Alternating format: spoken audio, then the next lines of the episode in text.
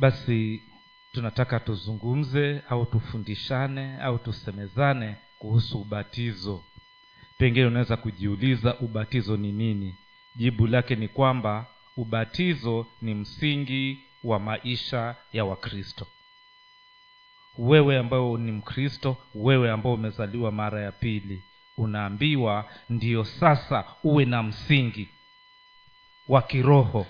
Lazima msingi huo wa kiroho upatikane kupitia ubatizo.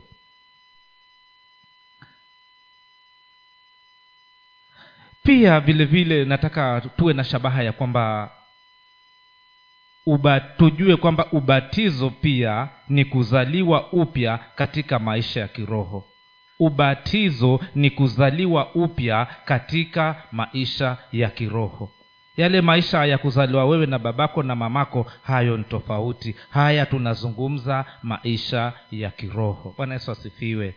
Pia nataka utambue kwamba ubatizo unatia alama isiyofutika rohoni. Ubatizo unatia alama isiyofutika rohoni. Bwana yesu asifiwe sana kama tulivyotangulia tukasema kwamba ubatizo mtakatifu ndio msingi wa maisha kikristo. Ubatizo ni lango la kuingia uzima katika kristo.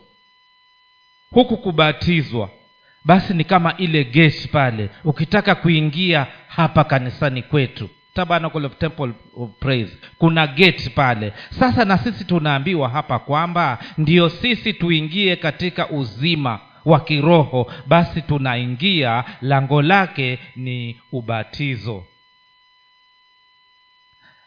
Tunasema kwamba anayebatizwa huzamishwa ndani katika mauti ya kristo ambamo anafufuka pamoja naye kama kiumbe kipya. Bwana yesu asifiwe. Wewe ambaye unabatizwa unaingizwa kwenye maji mengi unakufa kama vile yesu alivyokufa na unafufuka kama vile yesu alivyofufuka. Bwana yesu asifiwe. Basi tuangalie maandiko mathayo ishirini na nane mstari ule wa kumi na tisa hadi ishirini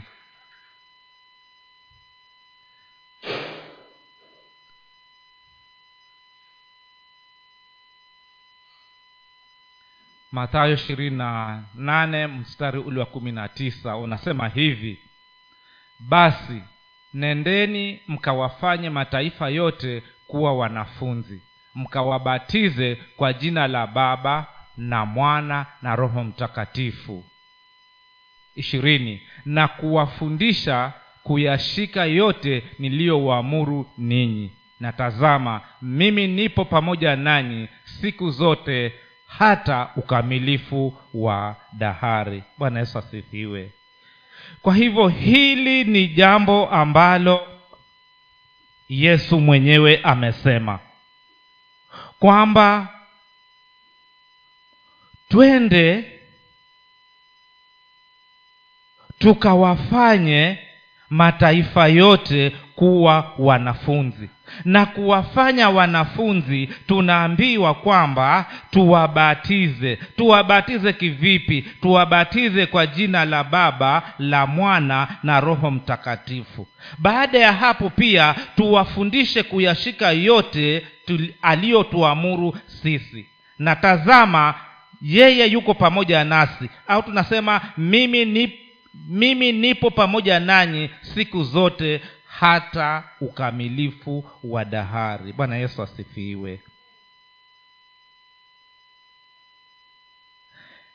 Yesu anatupatia jukumu sisi wanafunzi wake. Hiyo wakati wake alikuwa na wale wanafunzi kumi na wawili. Lakini naona akitoa haya alikuwa ni kumi na mmoja yule mwingine tayari alikuwa ame so anakawa anawaambia enendeni mukaeleze habari njema kwa dunia yote. Wale wanafunzi wake wa siku ile hawapo. Lakini kuanzia wakati huo kumekuwa na wanafunzi kuendelea. Hata sasa sisi wengine tunaweza kuitwa pia wanafunzi wa yesu ili tuje tuwafundishe ulimwengu kuhusu nani? Kuhusu yesu kristo na si tu si mimi tu si nyinyi tu lakini hata sisi tukiondoka tena tutaacha wengine ambao watakuja wataendeleza msururu huu huu. Bwana yesu asifiwe. Sasa kuna majukumu matatu ambayo tumepewa tukaweze kueneza hii injili. Ya kwanza tuhubiri yesu kristo kwa wanafunzi wote kwamba yesu ndiye bwana. Tuwaambie hawa wanafunzi kwamba yesu kristo ndiye bwana katika maisha yetu. Pia tuhubiri kifo chake huyu yesu kristo. Kwa nini yesu kristo alikufa? Pengine unaweza kusema wewe hujui lakini ukweli wa mambo ni kwamba ndiyo yesu kristo azaliwe. Vilikuwa kuwaje? Tunachukua historia ya pale shambani. Tulipokuwa tumepatiwa baba zetu adamu na hawa wamepatiwa shamba. Kazi yao pale ni kulinda lile shamba kula na kunywa lakini yaliyofanyika tunayajua mwisho wa kuisha dhambi ikatokezea. Tukawa sasa tumekosana na huyu mungu. Huyu mungu akamtuma mwanawe wa pekee ambao ni yesu kristo ili yule ambaye atamwamini na ataokolewa ataokoka. Basi atakuwa amepata tena ile idhini ya kuitwa mwana wa mungu. Ataweza tena kurithi ule ufalme wake. Bwana yesu asifiwe.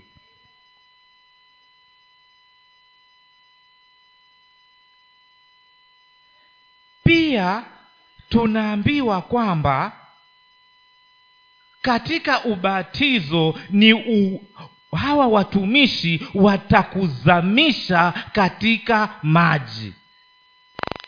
Mengi. Na baada ya hapo wewe ambaye umezamishwa katika maji mengi uweze kutoka hapo kuwa pia wewe mwanafunzi wa kuweza kuwaelezea wenzako. Ndiposa pale akasema twendeni go ukisoma kiingereza anasema go. Kama vile nilivyosema hii twendeni. Yaani ni kitu ambacho kinaendelea sio wale wanafunzi wa mwanzo lakini waliokuwepo watakaokuwepo na wale ambao watakuja baadaye. Kazi yao itakuwa ni hii moja ya twendeni tukaweze kuihubiri hii habari njema.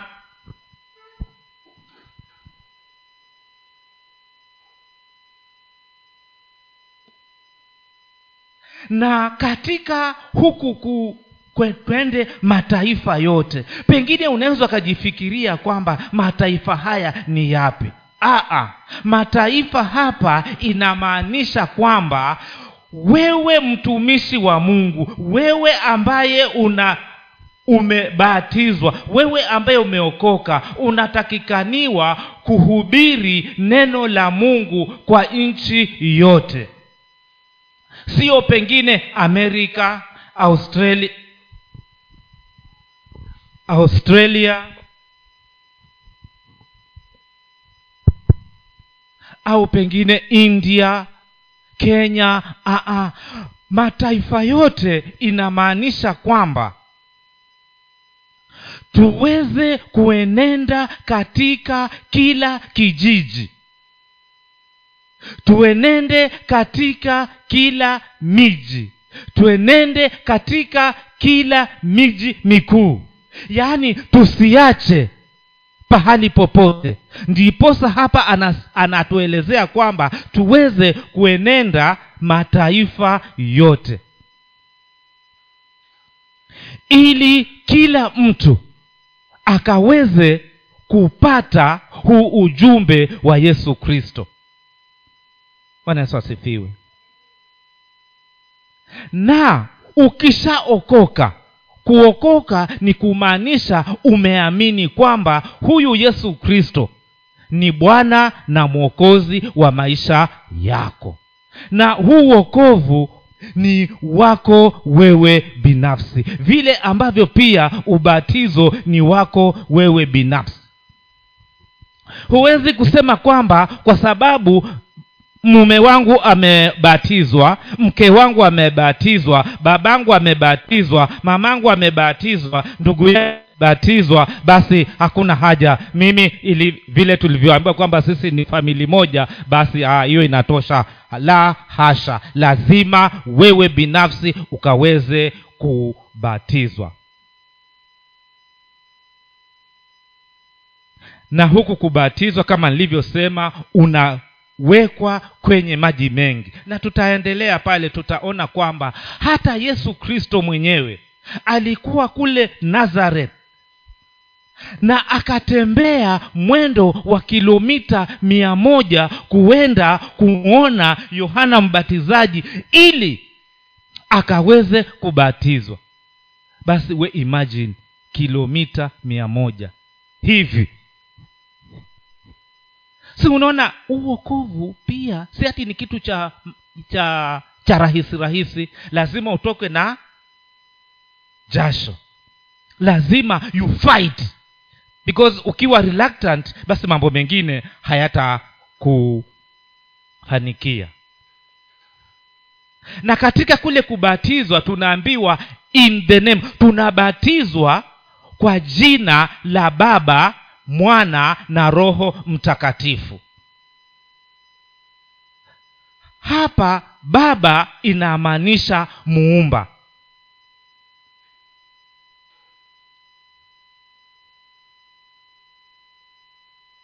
Na mwana anamaanisha yule ambaye amekuja kutukomboa na roho mtakatifu ni yule ambaye anatupatia uzima. Bwana yesu asifiwe. Kwa hivyo tukibatizwa kwa jina la baba yeye alikuumba yeye halafu mwana alikuja akakukomboa halafu roho mtakatifu yule ambaye anakupatia maisha anakupatia uzima. Unaweza ukafikiria kwamba ah mimi si mzima. Wewe si mzima kivipi wewe ni mzima kwa sababu unavuta pumzi za mwenyezi mungu.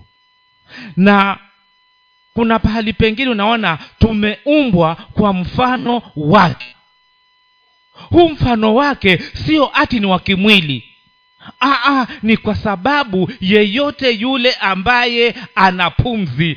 Yaani hizi pumzi ni za mungu mwenyewe. Bwana yesu asifiwe. Na ni sote. We ni mhindi ni ni jikenda wewe ni sijui ni nani ni mzungu sote tunavuta pumzi moja. Bwana yesu asifiwe.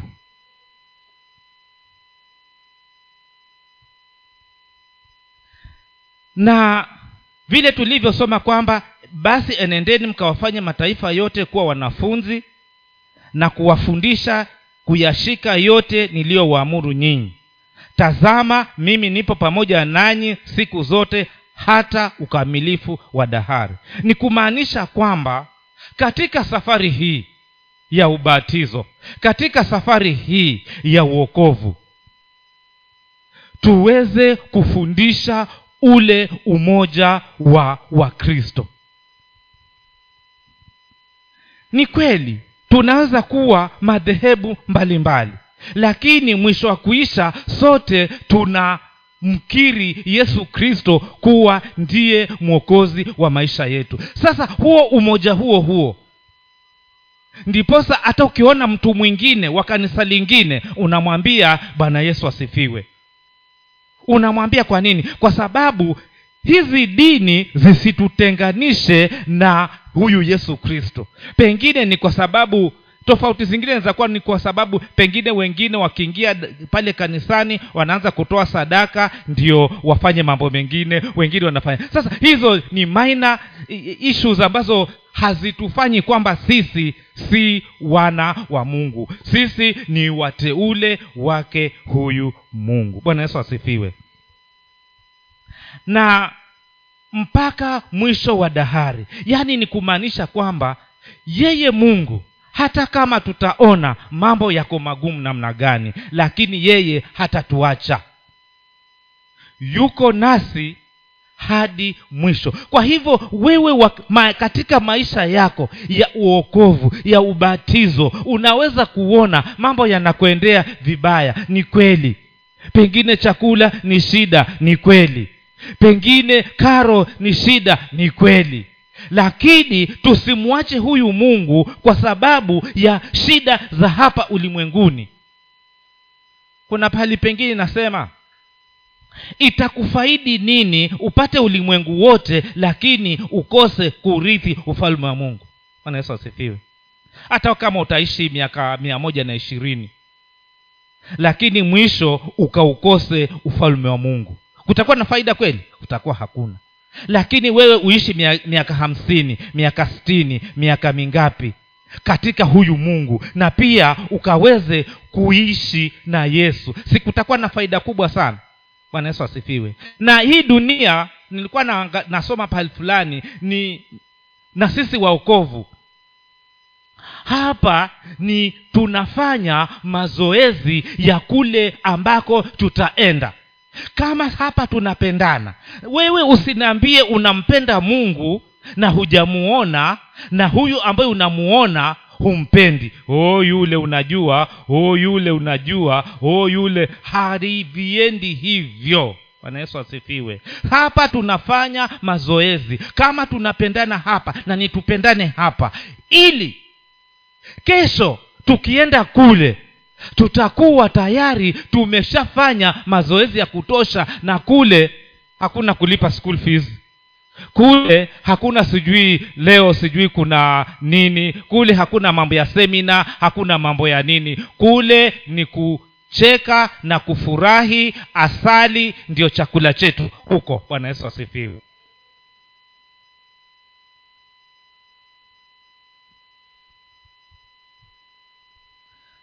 tusomee tito tatu tano.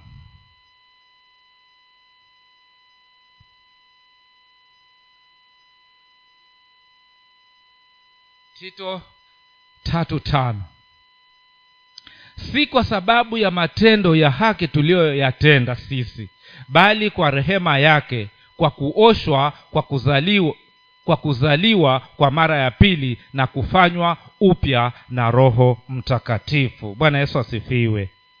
Kwa hivyo huku kubatizwa pia tume pame, kumepewa jina jingine kwamba ni kuoshwa.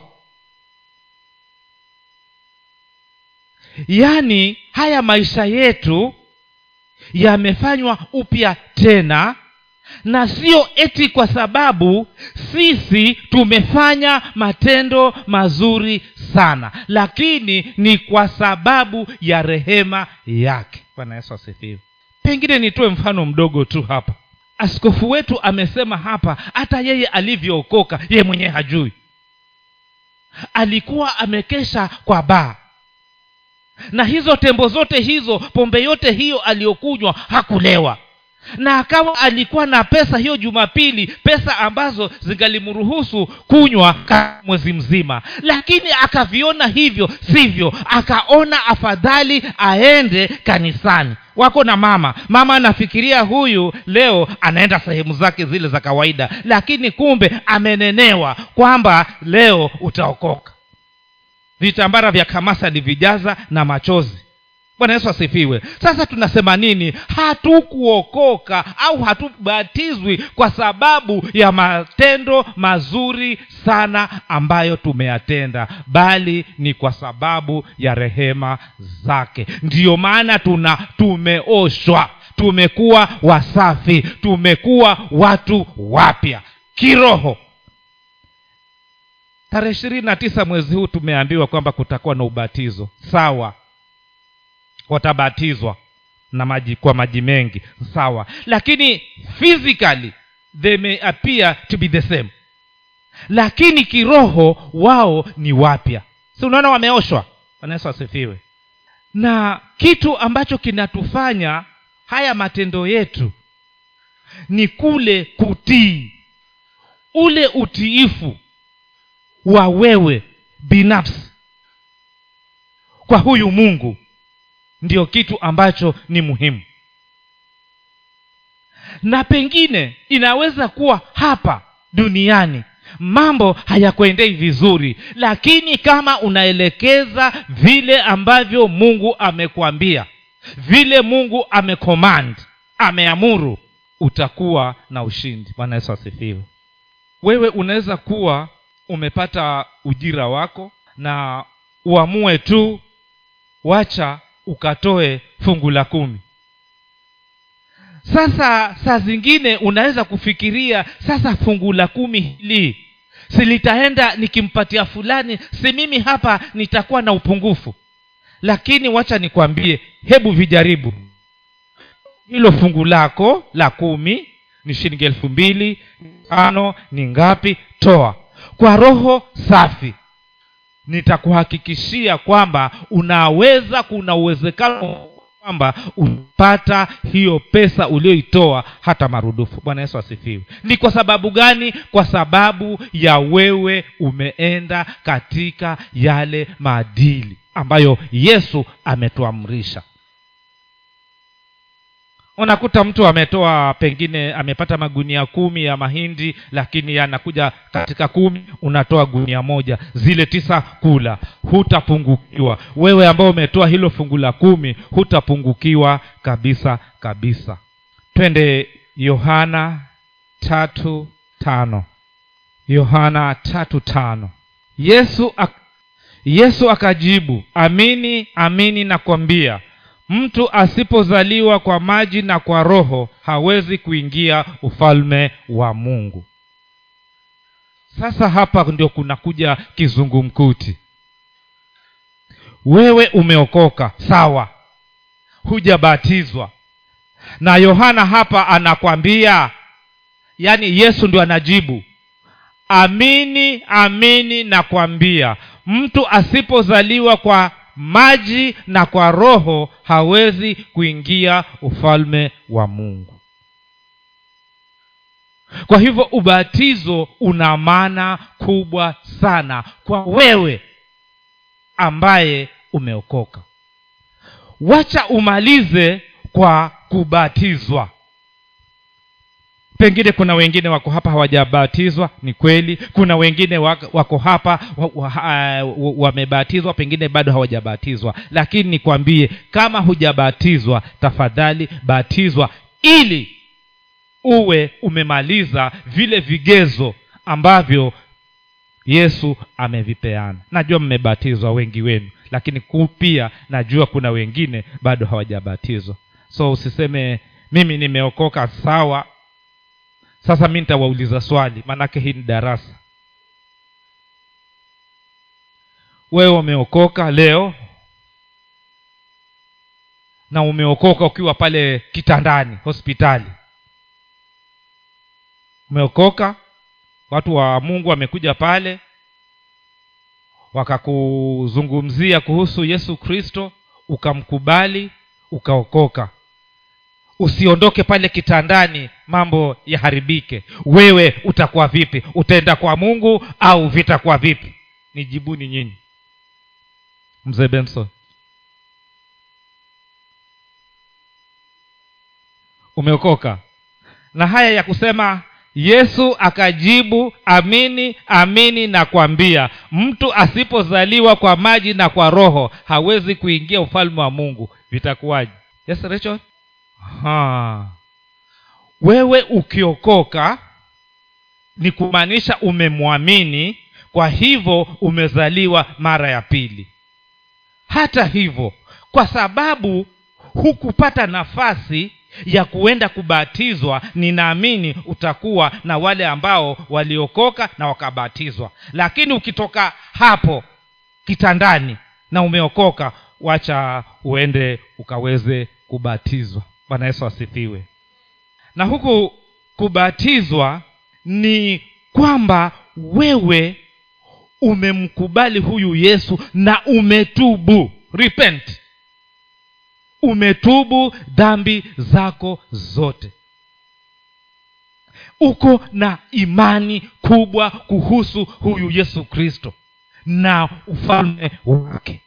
Tuangalie matendo ya mitume mbili thelathini na nane matendo matendo mbili thalathini na nane. Petro akawaambia tubuni mkabatizwe kila mmoja kwa jina lake yesu kristo.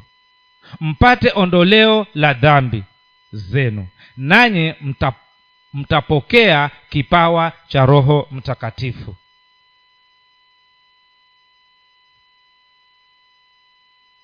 Kwa hivyo huku kubatizwa na kuona kwamba ni muhimu sana katika maisha ya mkristo. Yaani unakuwa wewe zile dhambi zako zote umeziweka katika kaburi. Vile ambavyo yesu alikufa halafu akafufuka. Bwana yesu asifiwe. Yaani ukibatizwa ni kama unapata nguvu mpya za kiroho yale ya kale yanakuwa si yako tena bali wewe unafuata haya mapya. Na saa zingine ukiulizwa pengine unajua roho mtakatifu vile anavyofanya kazi hata wewe binafsi ukaulizwa ujaribu kufafanua huwezi. Yaani vile ni vitu ambavyo vinakuja mungu mwenyewe ndio anajua. Tuangalie ephesians tano nane. Waefeso tano nane kwa maana zamani nyinyi mlikuwa giza bali sasa mmekuwa nuru katika bwana. Nendeni kama watoto wa nuru. Bwana yesu asifiwe. Yaani sisi baada ya kubatizwa tunaitwa sisi ni watoto wa nuru. Sisi yani yale ya zamani tuyaache tuenende katika mwangaza. Ndio pahali pengine tunaambiwa yani tunaangazi ubatizo huu huitwa kuangaza kwa sababu anayebatizwa hufanywa mwana wa nuru wewe ambaye umebatizwa wewe si wa giza tena bali wewe ni wa nuru. Kwa hivyo ubatizo uko na umuhimu mkubwa sana. Tuangalie mathayo tatu kumi na tatu. Wakati huo yesu akaja kutoka galilaya mpaka yordani kwa yohana ili abatizwe. Nimekwambia pale mwanzo kwamba yesu alisafiri mwendo mrefu sana kutoka kile kijiji cha kwao mji wa kwao nazareth. Akatembea mpaka mtoni kule yordani. Pahali pengine panakwambia ni mwendo wa kilomita mia moja kilomita mia moja kwa hesabu za haraka haraka ni kama kutoka mombasa mpaka kufika kama kijiwe tanga kule kabla hujafika malindi. Kijiwe tanga kule. Msabaha, uh, msabaha unapita kijiwe tanga. Kilomita mia moja. Alipofika pale yohana akawa anaona kwamba yeye hawezi kumbatiza yesu. Lakini nyumani akawa amepata ujumbe kutoka kwa mungu kwamba huyo mwanangu anakuja na itakubidi wewe umbatize. Hii ni command ni amri. Sasa mimi vitakuwaje? Hata hata hizi hizi kamba za viatu siwezi kuzigusa. Kwa hivyo yesu alikuwa mkuu sana na ujue yesu na yohana si walikuwa wanahusiana? Mama zao walikuwa mandugu kule. Bwana yesu asifiwe. Lakini kwa sababu ilikuwa ni komandi kutoka kwa mungu yohana akambatiza yesu kristo. Na wakati huo yesu alikuwa yuko na miaka thalathini. Akabatizwa. Na tunaona alipobatizwa kuna miujiza ilifanyika pale kuna njiwa roho mtakatifu. Kwa njia ya njiwa akaja akazungumza. Huyo ni mwanangu mpendwa. Bwana yesu asifiwe. Nipendezwaye kwa naye. Lakini shetani naye yuko hapo hapo. Na huyu shetani sio ati alizaliwa akiwa shetani. La hasha.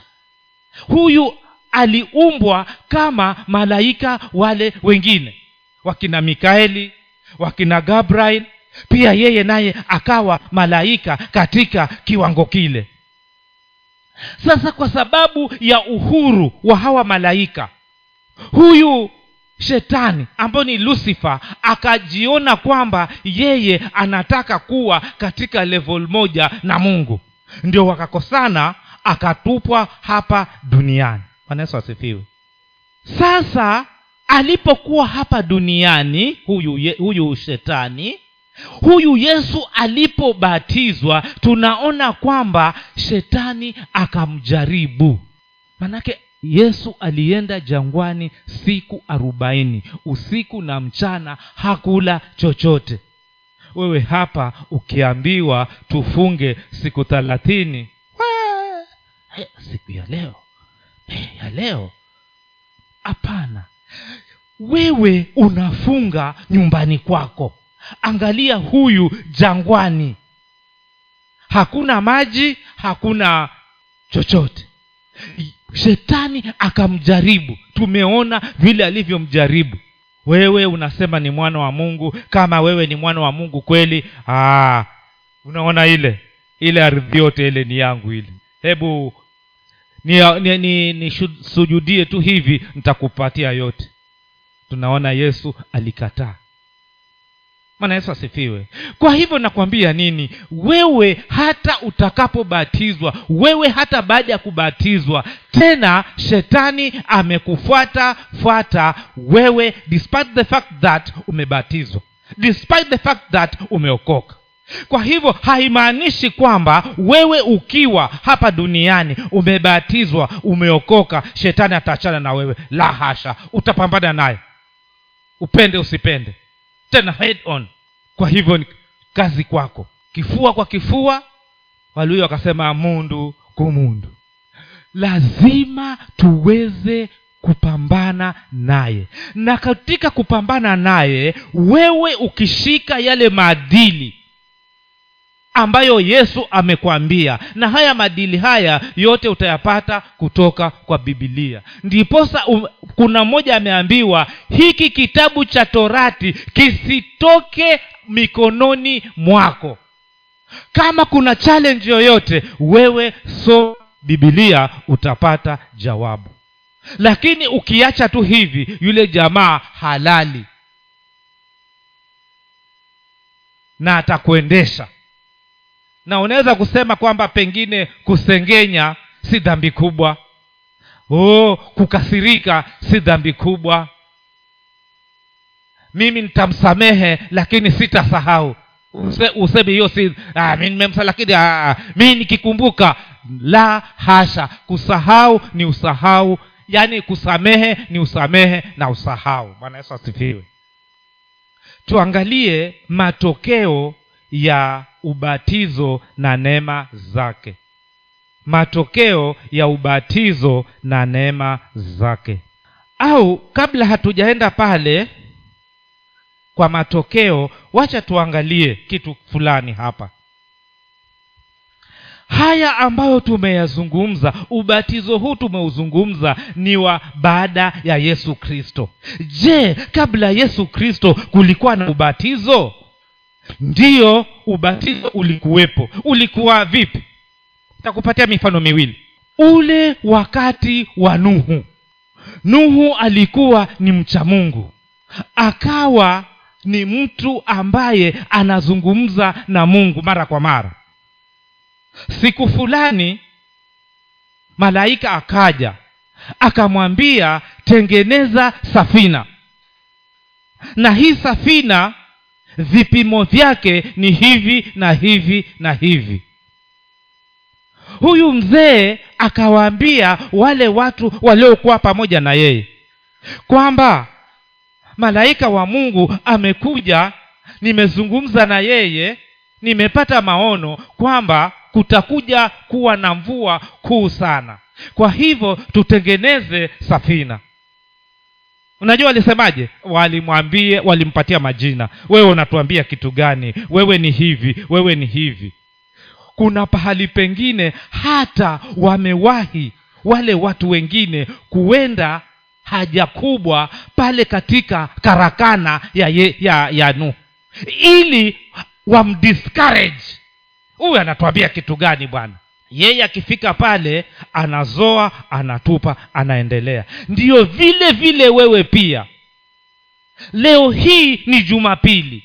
Ni wangapi wako makanisani? Ni wachache. Sasa usifikirie kwamba huu kaidi basi ulianza na wewe na mimi leo. La hasha ulianza kutoka kitambo. Bwana yesu asifiwe. Sasa basi wakaendelea mzee akaendelea akatengeneza. Mara anatuma mtoto mara mjukuu mara haya punda wake wanaenda kubeba. Waka wakafanya shughuli zote. Ule wakati wa mungu ulipofika mvua ikaanza. Ukaanza mvua ikanyesha. Siku ya kwanza wasema wale walevi sasa wakaanza ah mvua mvua gani hii? Hii si itaisha tu. Kwani tumeona mvua ngapi? Meona mvua nyingi zenyewe kama mlikuweko 1961 tunaambiwa mimi nilikuweko lakini nafikiri ilikuwa siwezi kukumbuka. Lakini ambao kulikuwa na mvua sa, nyingi sana hapa coast. Yewa mvula ya zombe. Nafikiri eh? mm. sindio mama? Mvula ya zombe. Huku isikia ilikuwa mvua nyingi sana. Basi ikanyesha zaidi ya hiyo. Siku ya kwanza ya pili ya tatu. Kwani kuna nini hii mvua? Mbona haiachi sasa vile inavyoonyesha maji nayo yanazidi kupanda. Wengine si unajua kule kulikuwa na naamini kulikuwa na wavuvi. Wakaanza kuogelea. Akaogelea mpaka pale kwenye safina. Wakabisha hivi. Ye akaangalia na dirishani. Nini? Tufungulie tafadhali maji yanatuzidi. Ah, akaenda mpaka pale kwenye mlango kuangalia. Hata funguo ha, ha, ha, hakuna funguo na mlango umefungwa akawaambia ah, basi aliwafungulia kweli lakini huu mlango umefungwa na mwenye kufunga hata simjui hata funguo haiko. Ah, bwana. Ah, siku ya tano ya saba ya nane wakafa maji. Nuhu na watoto wake au na jamii yake ka ile tulioambiwa hapa. Jamii ya mungu ikanusurika. Na nafikiri kama sikosei sisi kutoka hapo ndio sisi tungali tuko. Tunaeneza neno la mungu. Bwana yesu asifiwe. Hiyo ilikuwa ni ubatizo katika zamani zile za agano la kale. Bwana yesu asifiwe. Mfano mwingine. Wakati wana wa israeli walipokuwa wametoka kule misri si unajua kulikuwa na kizungumkuti kule ndio watoke kule. Waliporuhusiwa herode alipowaruhusu baada ya siku za kuhesabu wale wa, wa, wakaenda kule. Sasa we mfalme ni vipi bwana? Hawa jamaa walikuwa wanatufulia wanatupikia wanatupigia deki wanafanya one, two, three. sasa hawako tutafanya nini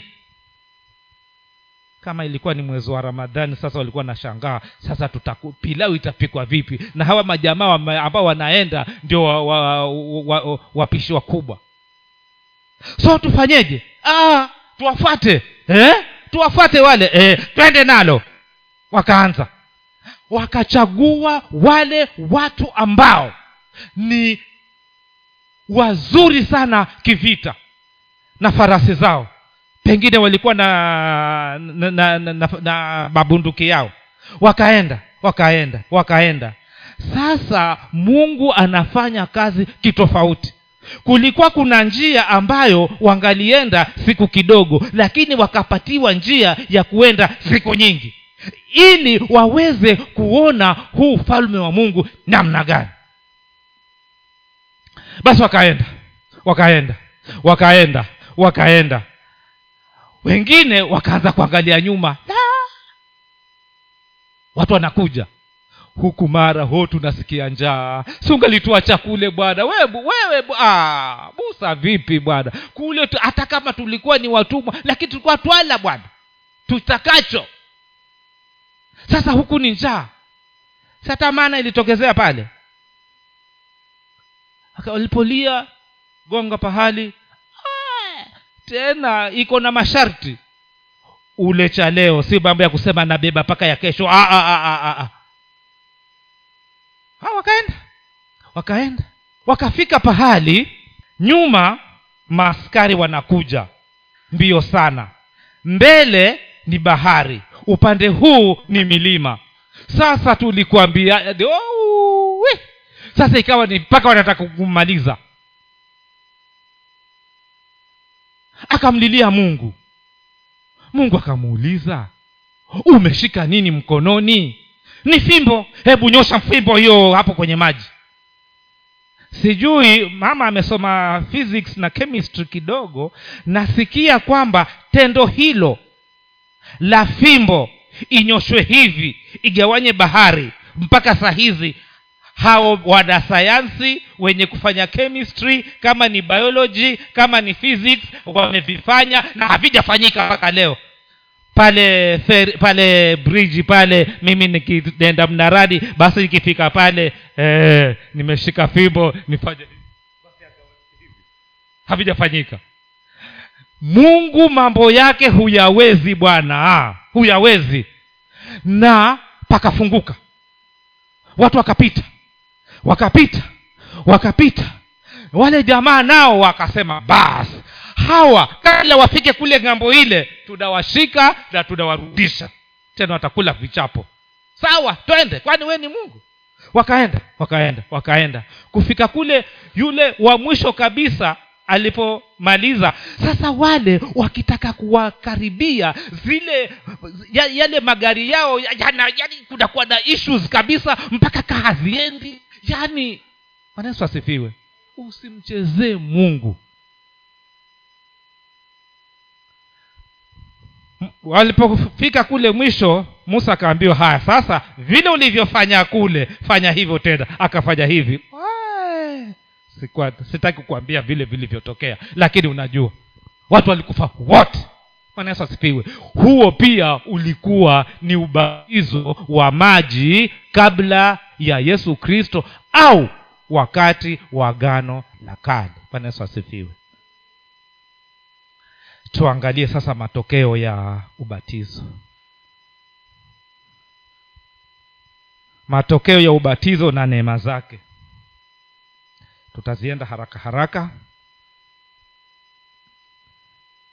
Ya kwanza maondoleo ya dhambi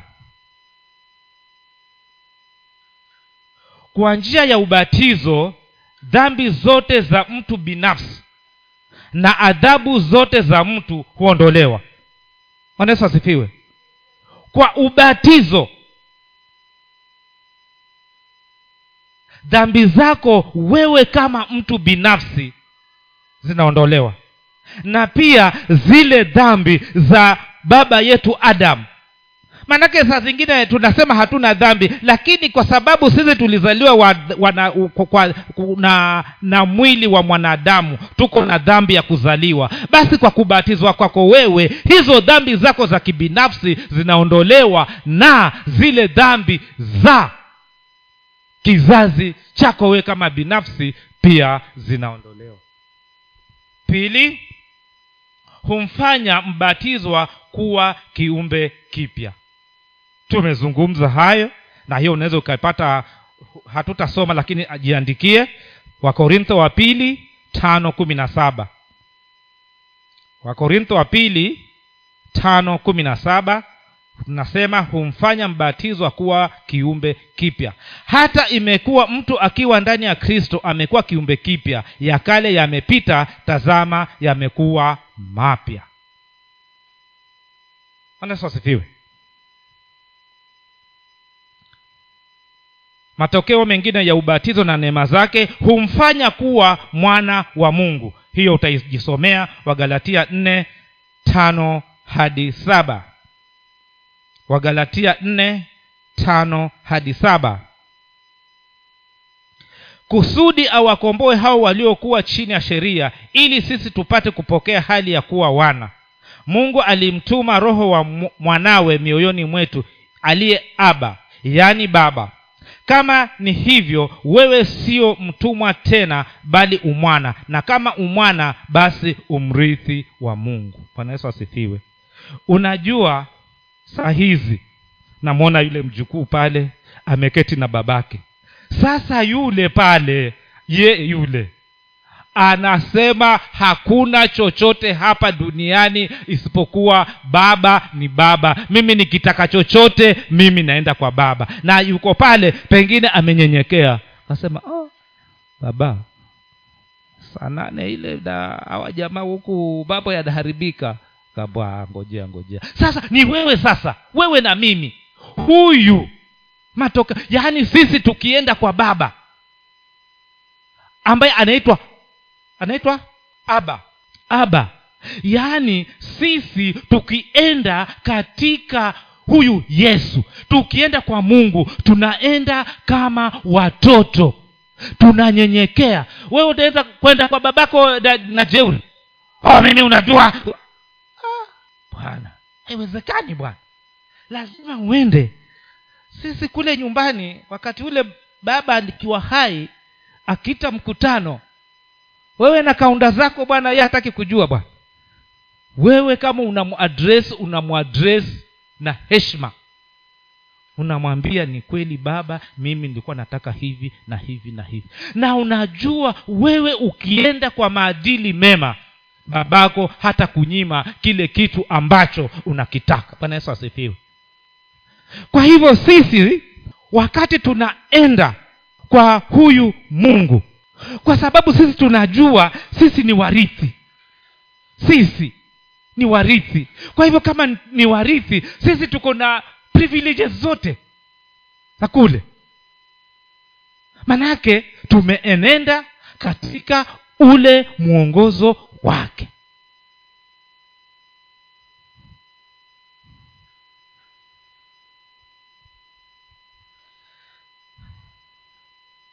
ni kwa sababu ya wakati singalipenda tuendelee sana lakini nataka kuamini kwamba nafasi nyingine nitakayopatiwa siku nyingine nitamaliza hapa halafu tuendelee ni mafundisho ambayo ni mengi mengi sana. Mungu awabariki sana. Wacha nimwombe pastor florence akaweze kutufungia kwa maombi. Karibu pastor florence